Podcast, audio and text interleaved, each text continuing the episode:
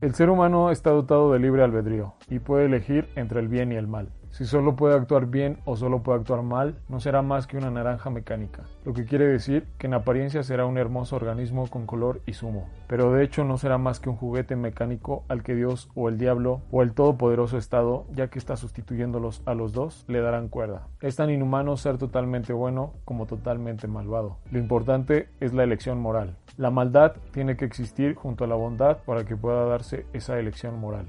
La vida se sostiene gracias a la econada oposición de entidades morales. Hola a todos, sean bienvenidos a Citando Párrafos. Los reciben sus anfitriones Ignacio Torrijos y Mario Hernández, quienes solo somos personas comunes hablando y recomendando libros y cosas que nos gustan. En esta ocasión, acompáñenos a platicar de El novio del mundo, una novela del escritor español Felipe Benítez Reyes, publicada por primera vez en 1998 filósofo demagógico y pícaro ilustrado, erudito a la violeta y psicólogo de sal gorda, obsceno y lírico, erotómano y sentimental, fantasioso y fantasmón. Walter Arias, el protagonista de este libro, nos cuenta su noviazgo con el mundo. Ahora sí, sin más preámbulo, comencemos.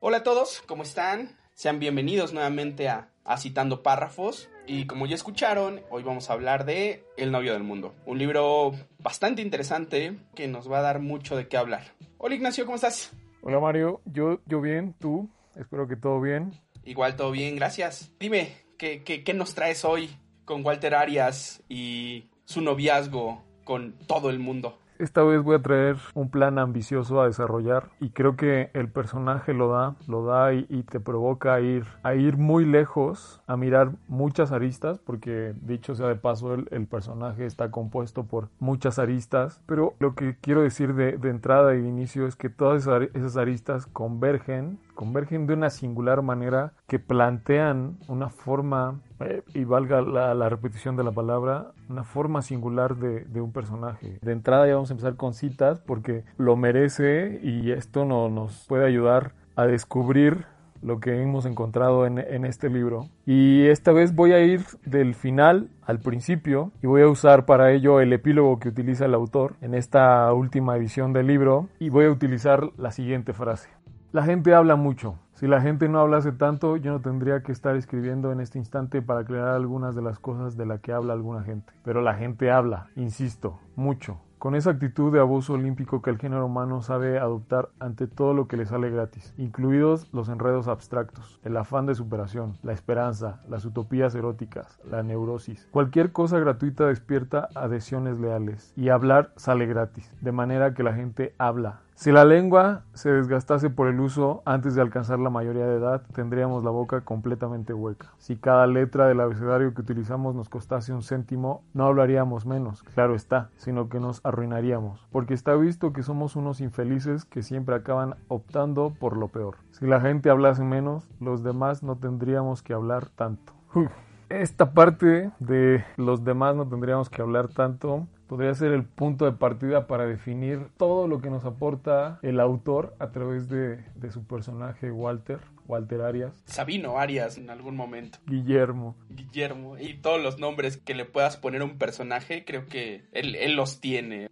Cualquier calificativo, más que nombre, y eso que él se inventa diferentes nombres, hasta que le gusta Walter Arias. Me gustó el epílogo también de, del libro. El, el autor nos da la perspectiva de lo que él pensaba cuando lo escribió y realmente es, es un libro que, lo comentaba en algún momento, terminas amando u odiando a Walter Arias. Es un personaje bastante bien hecho. Sí, pero esto que, o sea, tan, tan así que, que está tan bien hecho es que, como dices, provoca esa relación tal vez para englobarlo en dos cajones nada más, es, es de amor y odio, pero pasas por muchas otras y puedes pasar por, por el desprecio, que no es lo mismo odiar o despreciar. Eh, pasas por esa gama de sentimientos, llamémoslo malos, llamémoslo buenos. Y valiéndome ahora que, estoy tocando justo esta vertiente, estas dos palabras que van de, van de bondad y van de maldad, y que de principio los tocábamos con la introducción para este programa, hay que decirlo, yo considero a, a Walter un personaje,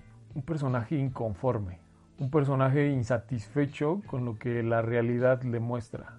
Tan así es que él está decidido a crear su propia realidad, su propia percepción y esa propia realidad lo va llevando a una serie de, eventos, una serie de aventuras, lo, lo llevan a, darle la vuelta al mundo, como bien podríamos añadir de acuerdo a la, a la base del, del título del libro. Pero además de esto, Voy a utilizar un pequeño ensayo, voy a citar un pequeño ensayo que hace, hace algún tiempo escribió Humberto Eco, en el que justo él toca un análisis acerca de lo, de lo que representa el fútbol. Y valga el recurso, va a valer este recurso, porque en algún momento, en la, justo en la primera parte del libro, el personaje, redactado en su infancia o citando su infancia, aborrece y se declara un enemigo un enemigo constante del fútbol, un desentendido del, del, mundo o de lo que puede representar el fútbol para, para, muchas personas. Por eso es que, sujetándome a ese punto, me, me atrevo a decir que Walter es, es, una persona inconforme e insatisfecha. Bueno, sin más preámbulo, voy a, voy a tocar esta parte de, de Humberto Eco. En el intento de sentirme como los otros, rogué muchas veces a mi padre, hincha ecuánime pero constante, que me llevara con él a los partidos. Y un día, mientras miraba con indiferencia los insensatos movimientos que hacían allá abajo en el campo, sentí algo así, como si el sol meridiano estuviera envolviendo con una luz radiante a hombres y cosas, y como si ante mis ojos estuviera desarrollando una función cósmica sin sentido. Era eso que más tarde, leyendo a Otiero Otieri, descubriría como el sentimiento de la realidad cotidiana pero en ese entonces tenía solo 13 años y lo traduje a mi manera. Por primera vez dudé de la existencia de Dios y concluí que el mundo era una invención sin sentido. Me voy a valer un poco de esto que acabo de, citar, de esta cita que acabo de hacer de Humberto Eco, para irme a uno de los planteamientos de, la filosofía griega, siendo puntual en, en Platón, en el que, como, como sabemos o como hemos visto, como hemos escuchado, él a través de sus escritos desarrolla algunas diferencias básicas en cuanto a lo real y la realidad humana. Y valga para esto el, mito del que se habla mucho, el que se cita mucho en, en, diversas partes, el mito, el mito de la caverna, que es quizá el acercamiento más evidente al tema.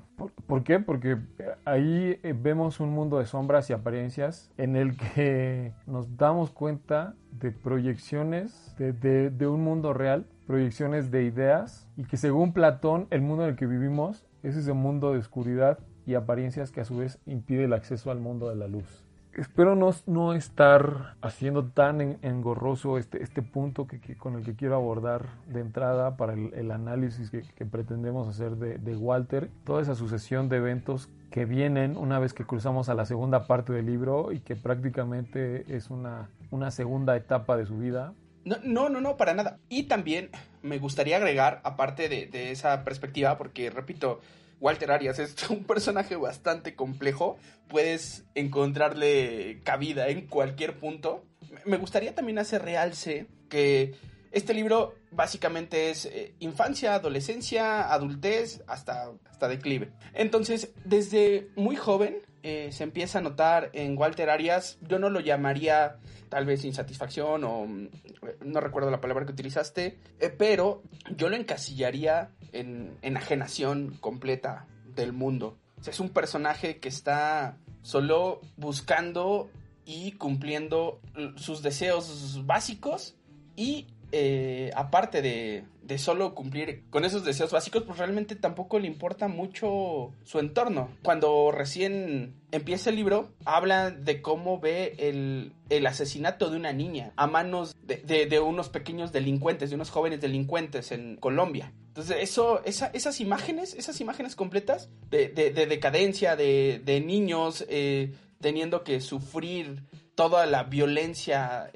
de las personas mayores o, de su mismo entorno, me recordó mucho a la película eh, Los Olvidados de Luis Buñuel. No sé por qué me vino a la mente, tal vez no tenga mucho que ver, pero me recordó mucho, así como, como la crudeza con la que empieza a, si no a ver el mundo, pero con la que se muestra el mundo hacia él y que él realmente no se inmuta en nada, o sea, simplemente le tiene miedo tal vez a un castigo, pero no se le, no, no hay más notoriedad en lo que pasa a su alrededor. Ahora sí, complementando un poquito la primera parte que comentabas del libro, si quieres comenzamos con, con la segunda que, que, comentabas ahorita. Sí, sí, sí, hagámoslo, pero voy, voy a poner un poquito, un poquito más de contexto acerca de, de estas, estas pinceladas que deja ver desde inicio el, personaje, porque a pesar de que estamos hablando de la, de la edad infantil o de la, una, una etapa temprana en, la vida de, cualquier persona, ya, ya, vemos algunas de esas aristas que, que van a predominar de, de, alguna manera a lo largo de la historia. Y, yo me atrevería a decir que eh, Walter Arias, a partir de, de temprana edad, está construyendo una realidad versada sobre un irremediable machismo. Casi salto de la silla. Hay que decirlo, pero hay, que ser, hay que ser sinceros con el, reconocimiento de, ciertas características y ciertas conductas que lleva Walter desde inicio. Y espérate, lo, tenía el abuelo y el papá y pues obviamente también lo tiene Walter, ¿no? El, hijo. ¿Cómo que dices que toca esa parte de, que lo, o haces la observación de que lo tenía el abuelo y lo tenía el padre? porque creo que me, me, justifica utilizar esta referencia que viene en el, en el club de la pelea, el club de la pelea, dicho sea de paso, también es, visto como una oda tal vez al machismo o una oda de alguna manera también a, esa masculinidad individual, caracterizada o resumida en, la siguiente frase, en cuanto uno de los personajes hablan acerca del matrimonio. O sea, es, es un diálogo entre dos personajes, pero uno de ellos contesta de la siguiente manera. Me pregunto si otra mujer es realmente la respuesta que necesitamos me parece que está presente ese, ese llamémoslo, llamémoslo de alguna manera, eh, esa construcción de la realidad alterna que está, que está teniendo Walter, no siempre está incluida la mujer. O sea, la, mujer está, si, si, la incluye, es para incluirla en un segundo plano. Ni siquiera, eh, yo, yo podría atreverme a decir que ni siquiera cuando, al utilizar el concepto del amor cobra relevancia en la vida de Walter ni en, la, ni en, ni en el desarrollo de la historia sí tienes razón en eso. De hecho, cuando lleva a la mitad del libro, no pude evitar encontrar similitudes con el eh, personaje clásico y el más famoso de Bukowski, que básicamente es lo mismo. O sea, solo trabaja para, para conseguir alcohol y para conseguir mujeres. Su vida gira en torno a eso, a satisfacer sus propios deseos y ni siquiera piensa en el futuro, no piensa en cualquier otra cosa, o sea, solo está para eso. Eh, cualquier trabajo que tomaba era despedido porque era ni siquiera era capaz de hacer un buen trabajo en lo que sea. O sea, siempre era despedido por tener ese problema con autoridad y por eh, nunca querer hacer bien las cosas. Simplemente necesitaba dinero para drogarse, para alcoholizar y para tener sexo. Básicamente es como pues todo lo que necesitaba. Y eso me recuerda mucho a, la frase famosa, volviendo al tema, de, de Charles Bukowski, que dice, encuentra lo que amas y deja que te mate para mí esta frase siempre tenía mucho sentido, creo que hasta que, encontré este personaje, ¿no? Porque él ni siquiera se mueve por, por eso, o sea, si por una satisfacción de encontrar lo que amas y dejar que te mate, él, solo se está dejando ir, o sea, solo su vida va, fluye sin ningún sentido y simplemente siendo un hedonista, no necesariamente amando lo que hace. Cierto es, cierto es, y, esa es parte de la crudeza del personaje, parte de, yo creo, de esa provocación de, sentimientos en el que, dices que, estoy leyendo. en algún momento te, te haces, no sé, personalmente te hace cuestionarte qué es lo que estoy leyendo, porque estamos, estamos llegando también a, a un punto en el que nos estamos, nos estamos citando nos, nos estamos dejando llevar por, por, un tipo narcisista. Y todo esto lo va a ligar justo también con lo que estás diciendo tú acerca del, de, la frase que, está bien asociada durante, durante mucho tiempo ya a Bukowski, en el que acabas de citar. El, tipo es, es, un narcisista. ¿Quién es mejor que yo? Nadie. Y, y, el, y en base a eso, el tipo va, encuentra, busca, se excede, rompe, cuestiona, pero algo que creo que olvidamos, o al, para añadir al análisis del personaje, es que el personaje está solo desde inicio. Y, me parece que esa soledad es, es una de las de, los empujones que necesita para ir a, ese precipicio de insatisfacción que, estoy planteando, a ir a ese, a ese precipicio de inventar una nueva realidad. Yo, yo sé que, que Walter no va a estar del todo contento porque me, voy a valer un poco de, una concepción que, utiliza, utiliza Freud para, el, para hablar acerca del concepto de la realidad. según el diccionario psicoanálisis de, de Laplanche y Pontalis, el concepto de realidad es un término utilizado frecuentemente para designar lo que en el psiquismo del sujeto presenta una coherencia y una resistencia comparables a las de la realidad material. Se trata fundamentalmente del deseo inconsciente y de los fantasmas con él relacionados. E, e, esto, esto último que acabo de decir me parece va bien ligado. El tema de los fantasmas con él relacionados lo, podemos acuñar perfectamente a lo que representan o lo que proyectaban el abuelo y el padre en la, en la vida de, Walter. Y, lo voy a ligar también un poco a, lo que relata en algún momento Paul Oster en, el, en su libro La invención de la soledad, en donde se dedica también a, a desgranar la, la, personalidad de su padre y cómo hasta cierto punto él renunció y se inventó una nueva realidad.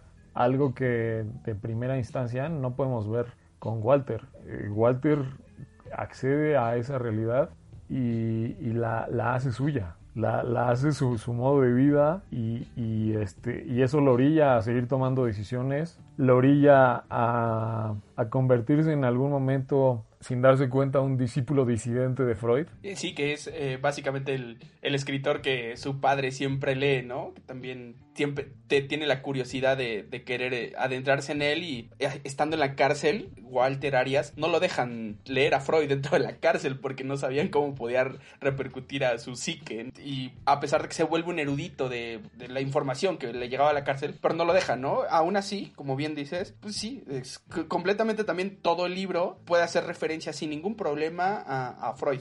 Siguiendo un poquito con, con, o sea, con, con, lo que dices, se convierte hasta cierto punto en un, en un seguidor más. O sea, pasa de ser un discípulo disidente a ser un adoctrinado de Freud. Y, y lo, lo, lo, voy a, lo, este, esto que, que, que, acabo de decir, lo voy a justificar con, con la forma en que él va avanzando en la vida. Sí, e incluso no, no se sentía ni siquiera identificado con Freud por ahí lo deja, lo deja ver en varias ocasiones. Pensando en, en, todo este tema, deben de saber que este libro lo elegimos a la par que Rewind. O sea, por diferentes azares del destino, eh, encontramos como algo que podríamos encontrar en estos dos libros. Pensando en esto, si lo vemos de forma general, la vida de Walter Arias está llena de malos ratos, de, de malas decisiones, de todo sale mal. Y es un punto muy importante porque en Rewind también hablábamos de como cosas malas que pasaban, que podía pasarle a cualquiera y cómo salir adelante de esta situación. En cambio, con este libro es un ya pasó y sigo adelante, no pasa nada, pero no es como una buena forma,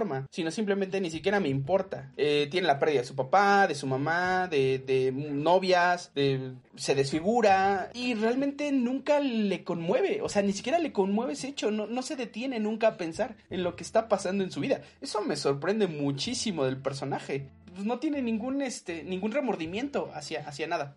Yo voy a contradecirte un poco, un poquito, tal vez hasta cierto punto sí que es indolente la personalidad de, Walter, pero esa indolencia por un momento te deja ver una, una nueva cara. O sea, esa indolencia por un momento la, la, la deja fuera en, en un capítulo que, que, se llama Pequeños viajes a los pequeños infiernos, en, en, el que a través de, de la cita de, de una canción de, de, Pink Floyd relata, relata un poco, este, tal vez un poco, un poco de dicotomía en, en cuanto a él, en el que, que está dando cuenta que, que hay algo, hay algo más que, que, que, que esa indolencia, hay algo más que ese, ese abandono que, o sea, yo, yo, yo, podría concluir que, que, Walter está abandonado a, la suerte, no hay más. No hay más que, que, que eso, un abandono a la suerte y, y, bien. No recuerdo si es de ese, de ese capítulo, pero creo que es muy parecida a la cita que tengo aquí, precisamente del libro. Y dice, al infierno se baja en cuestión de minutos y ni siquiera tienes que preocuparte por buscar el camino. Todos los caminos llevan a él, no tiene pérdida.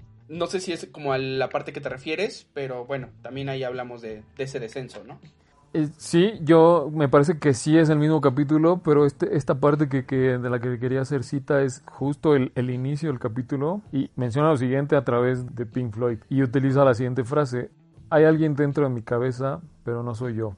Cuando te pones a recordar es como si te comieras un ácido. El pasado forma de inmediato en tu cerebro esas olas de alucinación que rompen a millares en la orilla reseca de la memoria. Esa playa llena de restos podridos del maderamen de los barcos bucaneros en que surcó los mares del amor, con su parche en el ojo. El dolor con su garfio brillante. La melancolía con su pata de palo. Más adelante eh, le da un poco la razón a lo que mencionaba la canción, porque él siente que siempre dentro de la cabeza hay un, hay un extraño, una especie de alienígena intrafilosófico que se pone a experimentar con tu vida, obligándote, por ejemplo, a pasar la noche con Lupi Flamingo en vez de salir corriendo a besar los sagrados pies de tu pequeña diosa carabanchelera y querúbica, muerta de sobredosis de inocencia, muerta de pura estupidez suya y mía.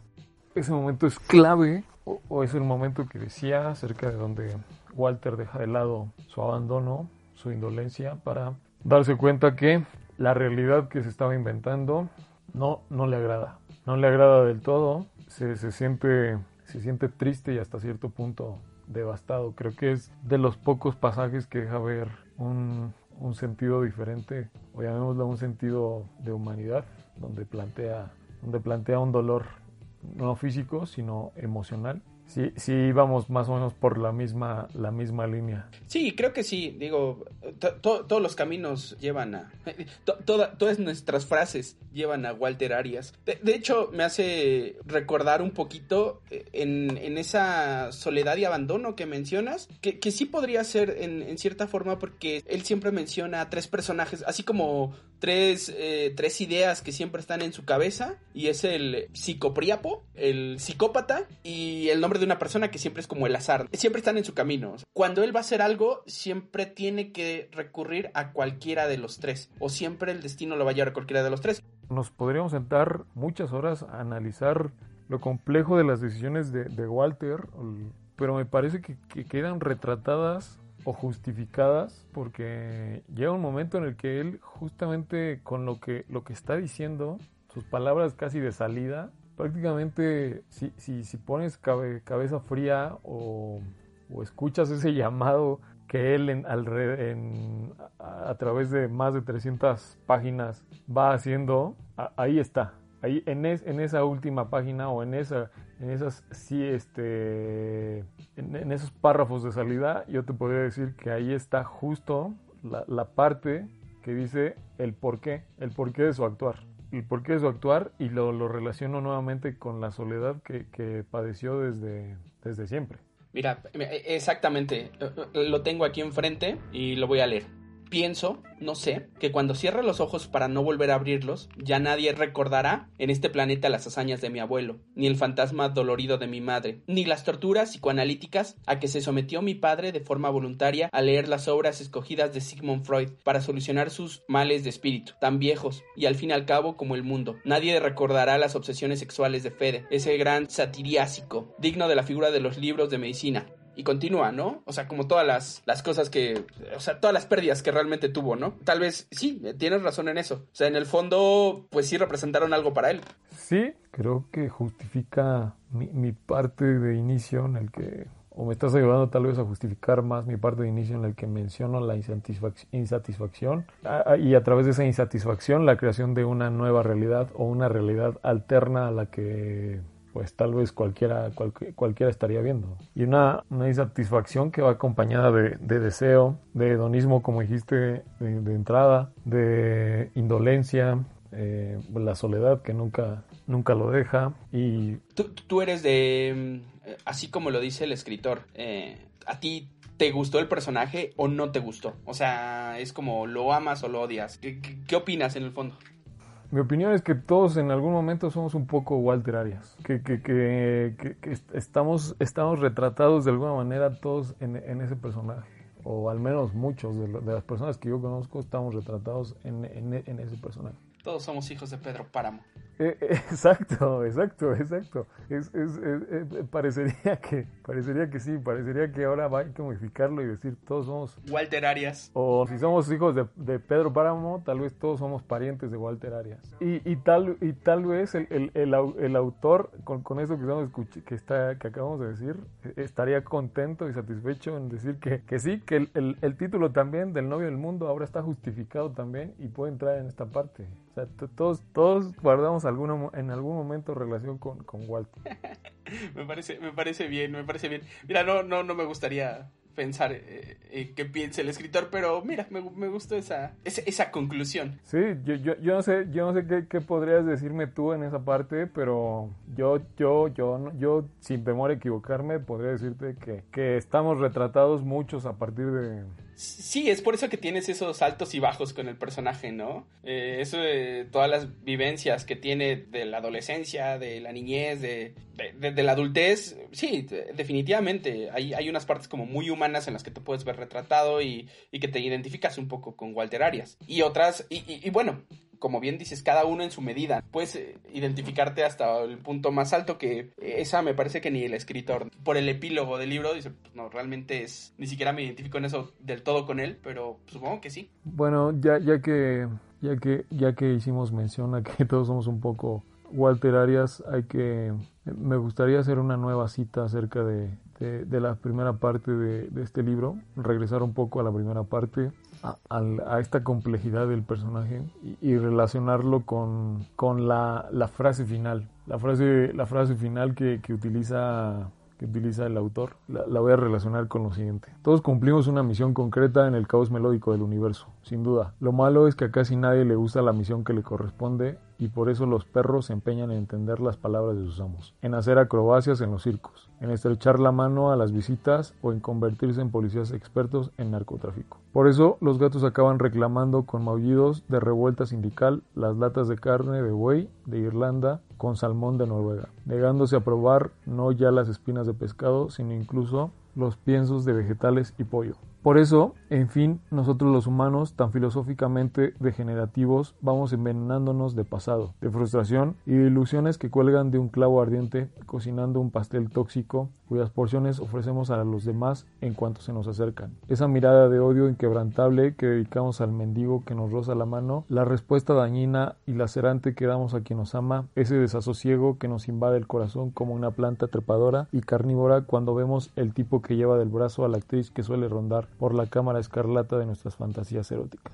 Todos aspiramos a más, y ser más es ser otros, y ser otros es como no ser nada, rencorosos, apóstatas de nuestro destino, con el miedo en los huesos. Walter yo creo que aceptó que no que para su vida no había un plan a seguir. Siento que Walter se dio cuenta que lo único que tenía que hacer era propagar de alguna manera el recuerdo de su padre, de su abuelo y de su madre, aunque eso le desgastara, aunque eso le, disgustara también, pero siento que el plan de, Walter era real, el plan asignado a Walter era realmente limitado. Me, hiciste recordar la película de Parasite cuando, cuando pierden la casa. Espero que ya la hayamos visto todos, si no estoy haciendo un spoiler grande. Pero cuando, cuando pierden todo, también dice el padre, ¿no? Eh, si no me recuerdo era Kim. O sea, el secreto es no tener ningún plan, porque si no tienes ningún plan nunca vas a fracasar. En resumidas cuentas es eso. Pero se me hace una mirada demasiado... Uh, demasiado gris de la vida, ¿no? El, el, ni siquiera tener un plan e, y pues sí, que bien podría reflejar lo que es Walter.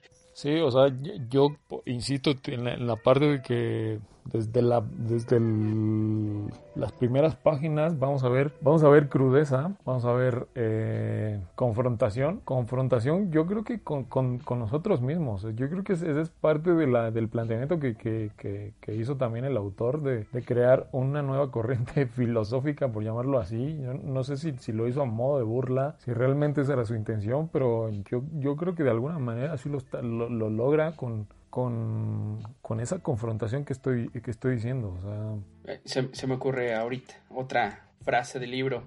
Piensas en el demonio y el demonio existe. Piensas en el fin del mundo y el mundo se ve obligado a acabarse. La maldad es un refinado proceso mental que es básicamente pues todos los procesos mentales de, de, de Walter. Así es, así es, me, me, parece, me parece que todos somos un poco, hasta cierto punto, psicópatas, hasta cierto punto hedonistas, cierto punto indolentes, hasta cierto punto narcisistas. Y, y digo esto para relacionarlo nuevamente con la, la, frase de inicio, la frase de inicio que es tomado prácticamente de, de la naranja mecánica, en donde todos al final del día tenemos ese momento para, para tener una elección, una elección y un libre albedrío y contrastar la, la, enconada oposición de entidades morales como, como lo dice el autor en, en, el libro de la naranja mecánica. Eh, yo me quedaría con, de todo el libro, me quedaría con la enseñanza de nunca le pegues a un mariachi.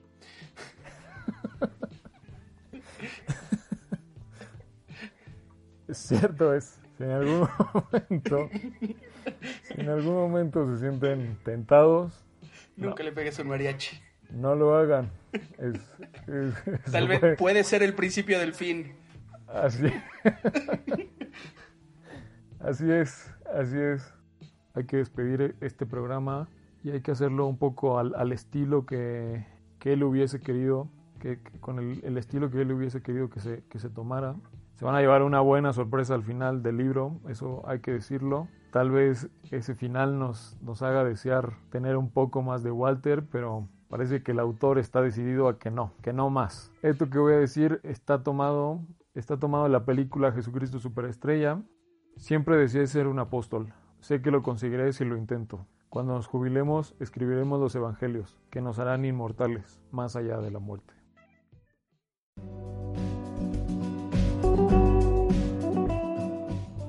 De los diversos instrumentos inventados por el hombre, el más asombroso es el libro. Todos los demás son extensiones de su cuerpo. Solo el libro es una extensión de la imaginación y la memoria.